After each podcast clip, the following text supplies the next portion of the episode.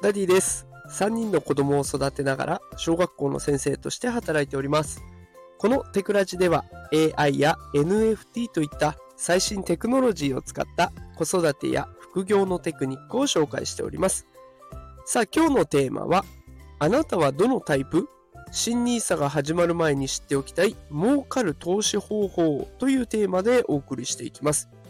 さあ、ということで今日は投資について放送をしていきたいと思います。久しぶりのお金についての放送になります。さあ、どうでしょうか。これをお聞きのあなたは、毎月いちドル何かしら投資できるとしたら何に投資しますかね。貯金をするもよしですし、株式投資に行くもよし、選択肢って結構たくさんあるんですよね。で、今日は投資をするときのさんタイプ、みっつのタイプを比べて稼げる方法を紹介していこうと思います。さあ、それでは早速本題に移っていきますが、えー、投資のさんタイプ、みっつのタイプ、どういうものがあるかっていうと、タイプいちはコツコツ型、タイプには研究型、タイプさんは慎重型というこのみっつのタイプを紹介したいと思います。で、まあ、今回ね、条件としてはひゃく、大体ひゃくにじゅうねんぐらい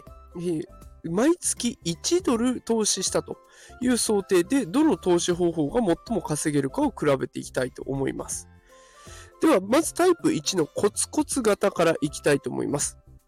コツコツ型の人は毎月必ずいちドルを絶対株式市場に投資をするスタイルを取ります。で、景気だとか、あと経済評論家の意見とかを気にすることなく、もうただひたすらいちドルを積み上げていく。やることは本当にシンプル、ただこれだけです。続いてタイプに、研究型です。この人は豆ですので、株式投資と貯金をハイブリッドでこなすスタイルを取りました。株式市場に投資はするんだけど、景気が悪くなったら貯金に変更すると。で、景気が良くなったらその貯金で貯まった分のお金をまた株式投資に回していく。こんなスタイルを取ったんですね。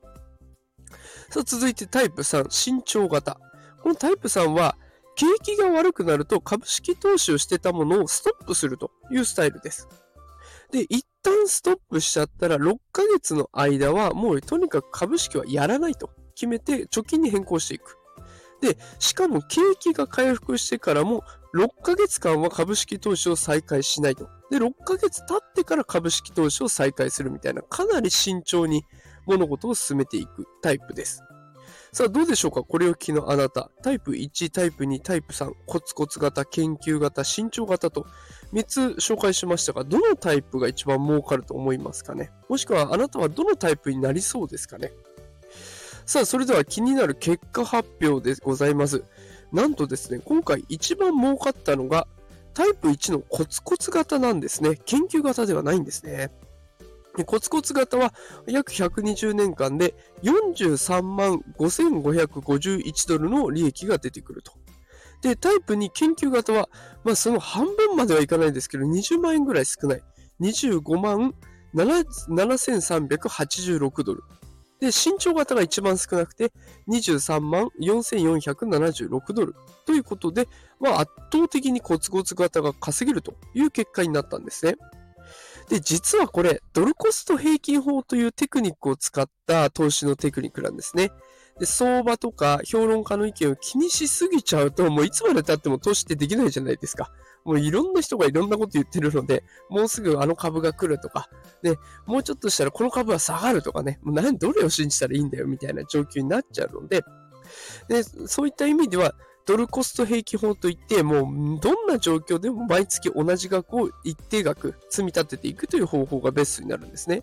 で、研究型みたいにこまめにやれるやるっていうのは常に画面にへばりつく必要があるので、まあ、お金だけじゃなくて精神的にもこれだと良くない状態ですよね。もうだからどんな状況だろうと毎月コツコツ投資をするのがいいんだということになっていきます。で、私自身もね、あの言うだけじゃなくて実際もう大体にねんぐらいですかね、積立 ニーサ をしています。えー、満額の さんまんさんぜんさんびゃくさんじゅうさんえん、えー、これを毎月投資として回しております。もうね、正直給与の天引きみたいな感覚なので、ああまた引かれたみたいな、なんか痛みは感じなくなりました。もうその さんまんさんぜんさんびゃくさんじゅうさんえんを引いた分が給料だと思っているので、もうそれで毎月やりくりしようっていう風に感じているようになりました。もう慣れてきちゃえばこんなもんですので、毎月ね、あのコツコツやってみることをお勧めします。